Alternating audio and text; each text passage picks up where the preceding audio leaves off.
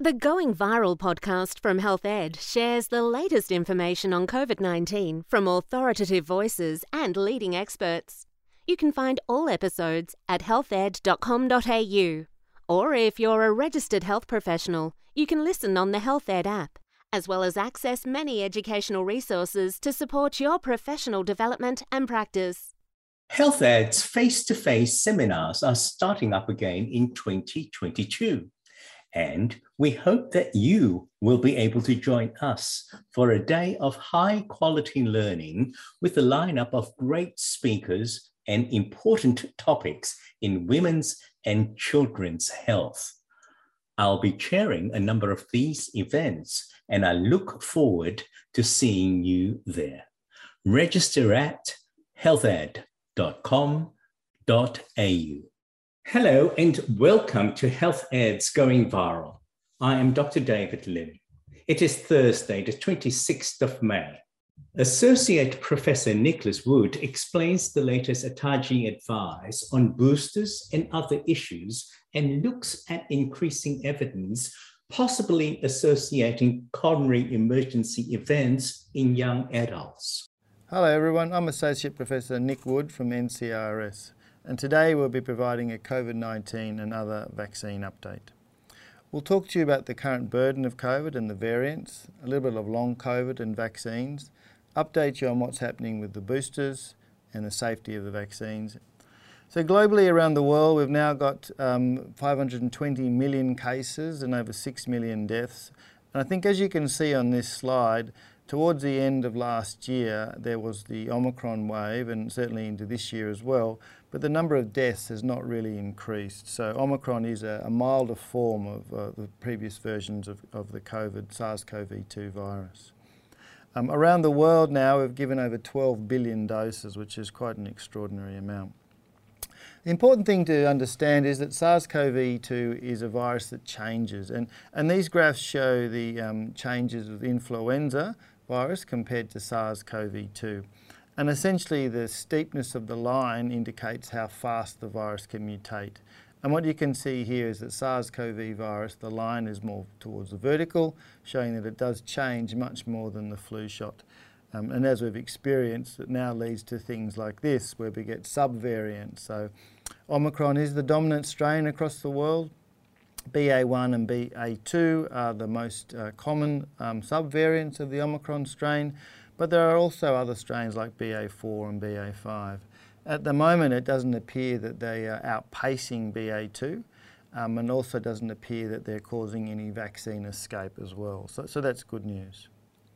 Um, a little bit on long COVID. So the questions that people are interested in asking and answering about long COVID is, does vaccination reduce the incidence of long COVID?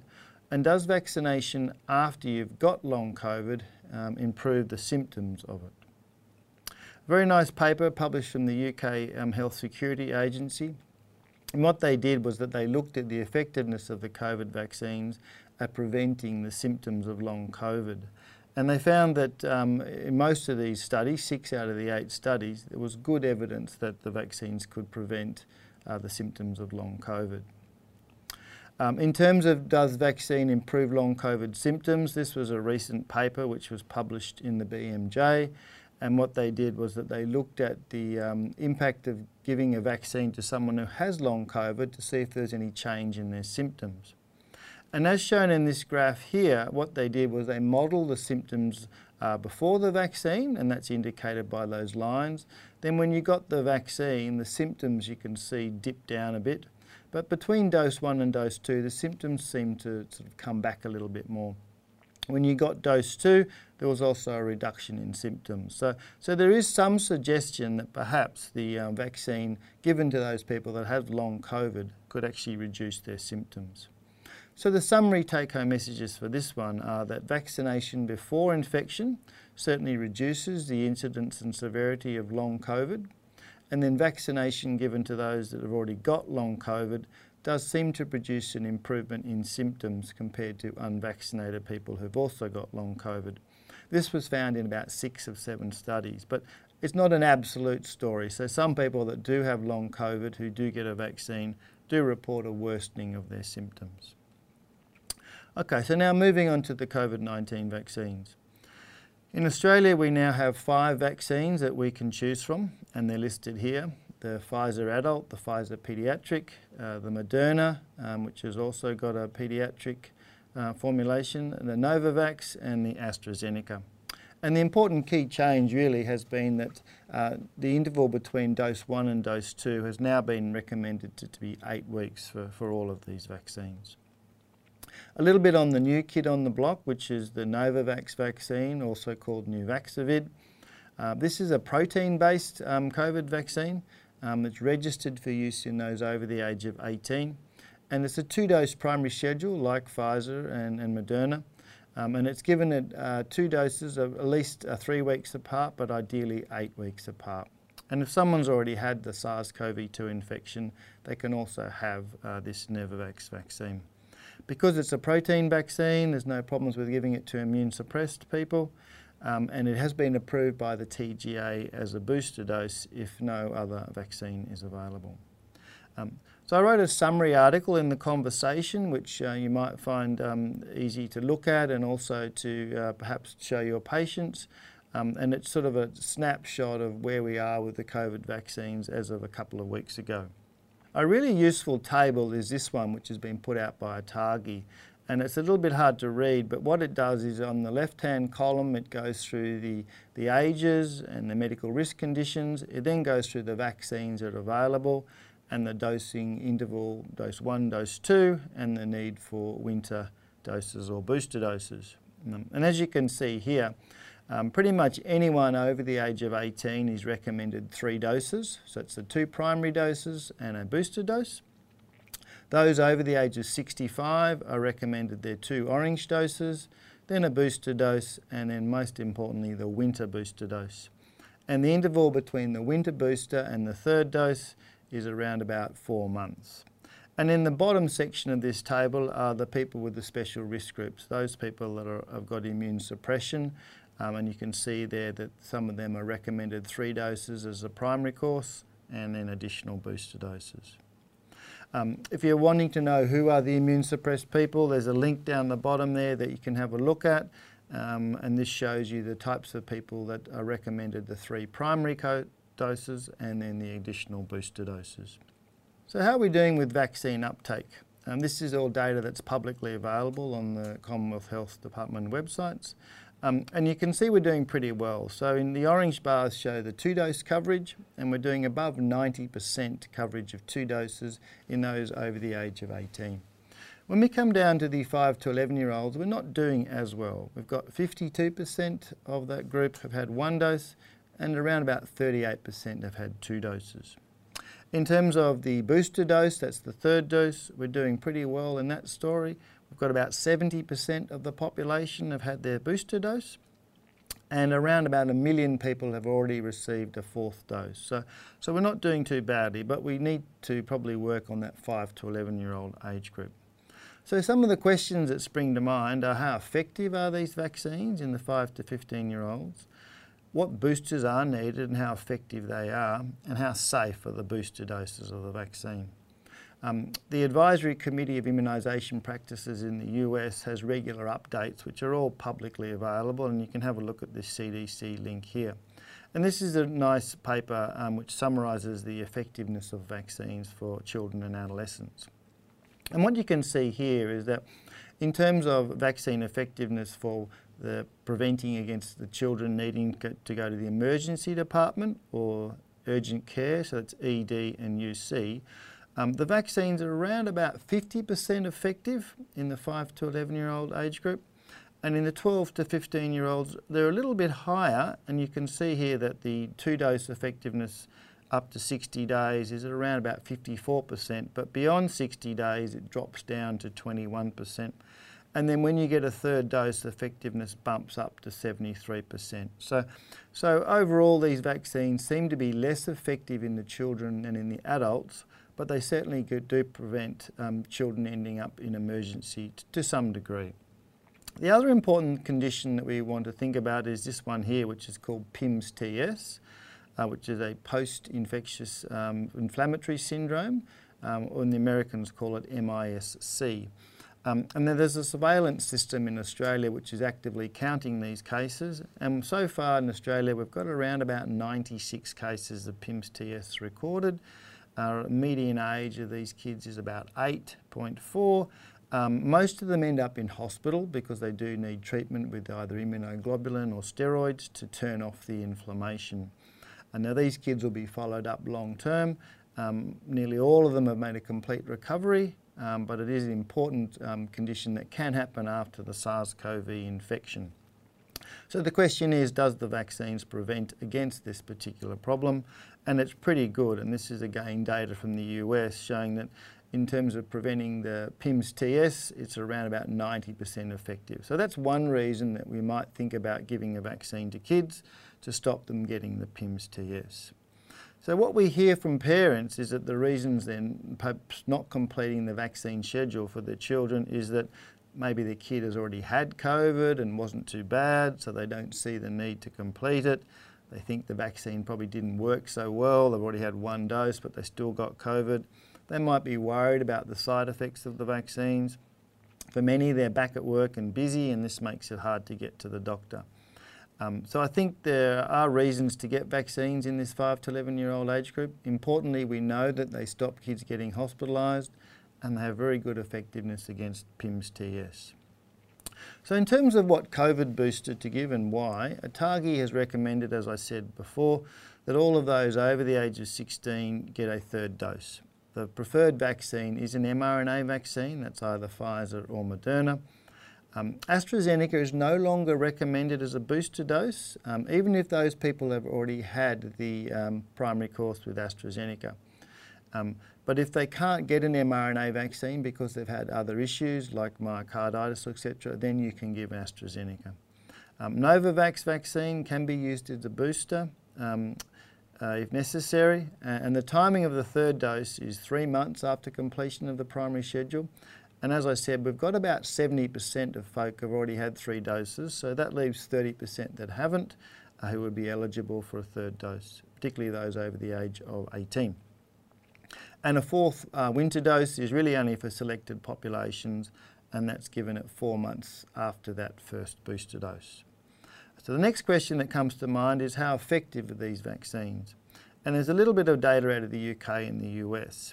In terms of the UK data, you can see here, this is vaccine effectiveness against symptomatic infection. Um, and then the dark uh, little dots there, that's the infection against uh, Delta, and the circles, the open circles, that's infection against Omicron. And you can see that they both go down, and, and Omicron effectiveness is less than Delta. Um, by the time they get um, down to sort of six months after that primary course, the effectiveness is pretty, pretty low. Um, this is effectiveness of the mRNA vaccine. You can also see that it drops down quite significantly for Omicron protection. Now when we throw in a booster dose, you can see what happens. The effectiveness goes right up for both AstraZeneca primed patients and also for Pfizer primed patients. So effectiveness jumps up quite well. Uh, importantly, the thing we really want to protect against is hospitalisation. And this is the UK data showing that with that third um, dose or that first booster dose, effectiveness against hospitalisation jumps right up to above 80%. You get the hint that it's also starting to trend down a little bit, which is why some countries have introduced a fourth dose. Uh, but the bottom line is that boosting, that third dose, will certainly reduce infections and most importantly reduce hospitalisations. So that's why it's important that if we can get that uh, booster dose in, we do so. The following message is a community service announcement. I'm Professor Andrew Sindone, cardiologist at Concord Hospital in Ryde Hospital in Sydney. I'm talking to you today about the fact that we may be missing aortic stenosis in primary care. New prevalence data actually shows that many severe symptomatic people with aortic stenosis in Australia go undiagnosed or untreated. The prevalence of symptomatic severe aortic stenosis in Australia is about 60,510 people, but only 7,073 of those were people with severe symptomatic aortic stenosis receive aortic valve replacement. Certain factors do increase the risk of developing aortic stenosis, and it's what we see every day. Advancing age, people over the age of 65, cardiovascular risk factors like hypertension, diabetes, cigarette smoking, and other conditions, chronic kidney disease, coronary artery disease. If we don't think about aortic stenosis, we're not going to find it. So if someone reports these sorts of things, grab your stethoscope, have a listen to their chest. Maybe you haven't listened to their chest for a long time, or ever, because they've you know, not come to you very often or they come with other reasons. This is a condition in which we can intervene. We can make a difference with surgical aortic valve replacement, and nowadays with modern therapies with transcutaneous aortic valve implantation. This has now been extended to older people who previously would have been felt to be not suitable for surgery. You say, oh, that person's old, you know, they're not going to survive an operation. This is not a general anaesthetic operation necessarily. It's a procedure which is done under sedation and local anaesthetic in the femoral artery, and this can make a huge difference to symptoms and survival, keeping people out of hospital, and really make a difference to their quality of life. If you think someone has aortic stenosis when you listen to their heart, or if they have those symptoms of shortness of breath, fatigue, syncope, chest pain. If you listen to the heart and you hear a murmur, either refer them for an echocardiogram or send them to see their cardiologist. Listen, suspect, refer.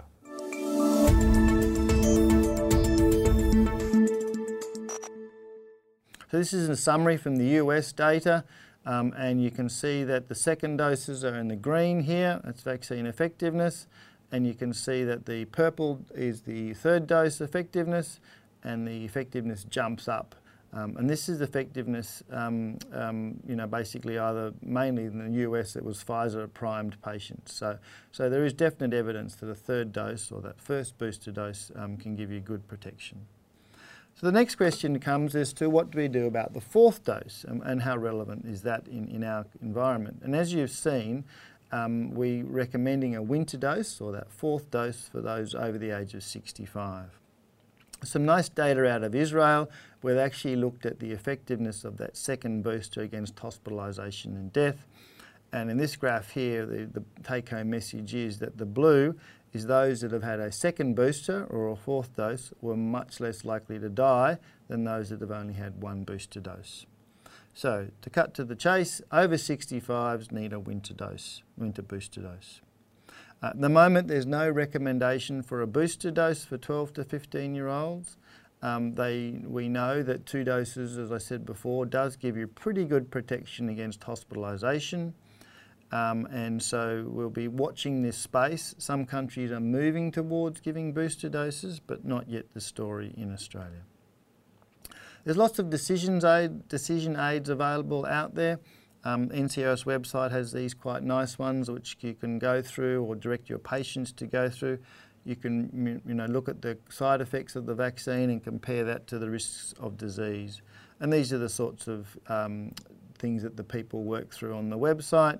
Um, you can choose a vaccine, choose an age group, and you can compare them head to head. Okay, so we're just going to turn quickly to safety data. Um, AusVaxSafety has a lot of information available on the website. Um, and this is, uh, you can, we won't go through it in detail, but I'll just show you a couple of snapshots. This is Pfizer vaccine safety data, and the dark blue is the third dose. And as you can see, we've recorded safety data on nearly a million people who have had a third dose. Um, and it appears to be that the side effect profile is pretty similar to what we see after the second dose. So that's Pfizer data. Um, no, uh, Novavax data, you can see here that there seems to be a little bit more safety uh, reporting after the second dose compared to the blue, which is the dark blue, which is the third dose. Um, much less people in, in this particular um, setup compared to the Pfizer. You can see less than 2,000 people across the board, but that appears to be what, what's happening.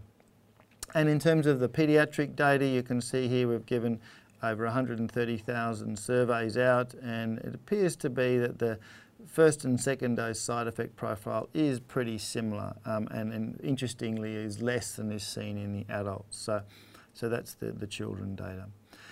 One of the things that you all know that we're concerned about is the myocarditis and pericarditis story. Um, TGA has on its website um, data which is updated fairly regularly of the reports of myocarditis. And the summary is that the highest rates of myocarditis are in the males, 12 to 17 years old, much more common after dose two, uh, more common in Moderna compared to, to Pfizer. Um, so, so that's a, the, sort of summary. Now, we also want to look at the myocarditis in the 5 to 11s. And again, this is from a recent uh, presentation to the US um, ACIP. And, and I've circled in the little red box there the dose 2 rate in males in the 5 to 11s. And, and you can see that it is quite low. So, so um, this is passive reporting data in the US. Um, and so that's a good, good thing that we're not picking up any myocarditis or very few myocarditis reports in the 5 to 11s compared to that older age group of the 12 to 20 year olds. So that's uh, passive reporting data. The other question is, does the booster dose result in higher rates of myocarditis? Again, recent data from the US ACIP presentation. Um, and the reporting rates of the booster dose um, are a little bit um, higher than the first dose, but less than the second dose. So um, when, when asked um, by the you know, patients, is there a small chance of myocarditis and has it been reported? Yes, there has been some cases reported um, and it mainly again concentrated in that 12 to 17 year olds, uh, but, um, but less after the booster dose than compared to the um, second dose. The other thing that we need to keep a worry, uh, sort of a watch on, is whether or not our whole COVID pandemic has led to any impact on other childhood vaccines. Um, and what you can see here in uh, UNICEF and WHO alerts is that there is a concern that the COVID pandemic has led to a reduction in uh, vaccine coverage for the, particularly for the routine vaccine preventable diseases. And we don't want to see that in Australia. So that's all I was going to say about the COVID vaccines. So I might just in the last little section turn to um, these three topics for non-COVID vaccines, a little bit about the influenza season and the vaccine uptake, a little bit about Aboriginal and Torres Strait Islander coverage, and then finally a monkeypox update. So as you may see, and certainly um, appearing in the press, um, influenza has arrived um, this year. We didn't have any influenza last year, pretty much, but it's come this year, and it's come a little bit early. Um, and so this is New South Wales data, and you can see that it's going up in all ages, but particularly in the younger under 19 year olds. In terms of influenza vaccine coverage, this is data nationally from 2020 and 2021. 2020 we did pretty well, but influenza coverage dropped right back in 2021. Um, it was not too bad in the over 65s, there was only a small reduction, but in the 5 to 14 year olds, um, influenza coverage fell from 27% in 2020 down to 14% in 2021 and in the six month to five year olds, flu vaccine coverage fell from 45% to 25%. That's a drop of 20%. How are we going this year? Well, this is data from New South Wales, um, and you can see coverage in the over 65s is climbing quite steeply at 45%. But in that six month to five year old um, age group, the coverage is, is fairly low, only at 8%. So, so there's definitely room to move with increasing our flu vaccine uptake. So flu is around, uh, coverage is low in the under uh, five-year-old age group, um, and so that's something that is probably needs to be encouraged out there at the primary care land where you guys deliver nearly all of the flu vaccines. Um, as I mentioned before, WHO was concerned about a backslide in vaccination coverage. And what we're seeing here, this is coverage nationally from the Indigenous coverage. And, and you can see that that blue dotted line, which is coverage in the one-year-olds, is dipping down in the last quarter of last year. And that's a worry because it means that our hard-fought coverage of you know nearly 93, 94% has now fallen by um, one, one percentage point. So we need to make sure that that does not continue to trend down and that we continue the high vaccination coverage um, in the Aboriginal and Torres Strait Islander populations. So thanks very much for listening. Just a quick reminder as we wrap up to encourage you to register for the next webcasts, where you can always catch a high quality lineup of speakers and topics that Health Ed has put together for you. Health Ed webcasts are carefully created to provide high quality video and audio so that you have the best possible learning experience. It's free you get CPD points, and it's all delivered directly to the digital device of your choice, wherever you choose to be. Register now at healthed.com.au. You can claim RACGP CPD points for listening to this podcast using the self claim option. Log into your account on the RACGP website, go to the CPD section and click on Self Claim.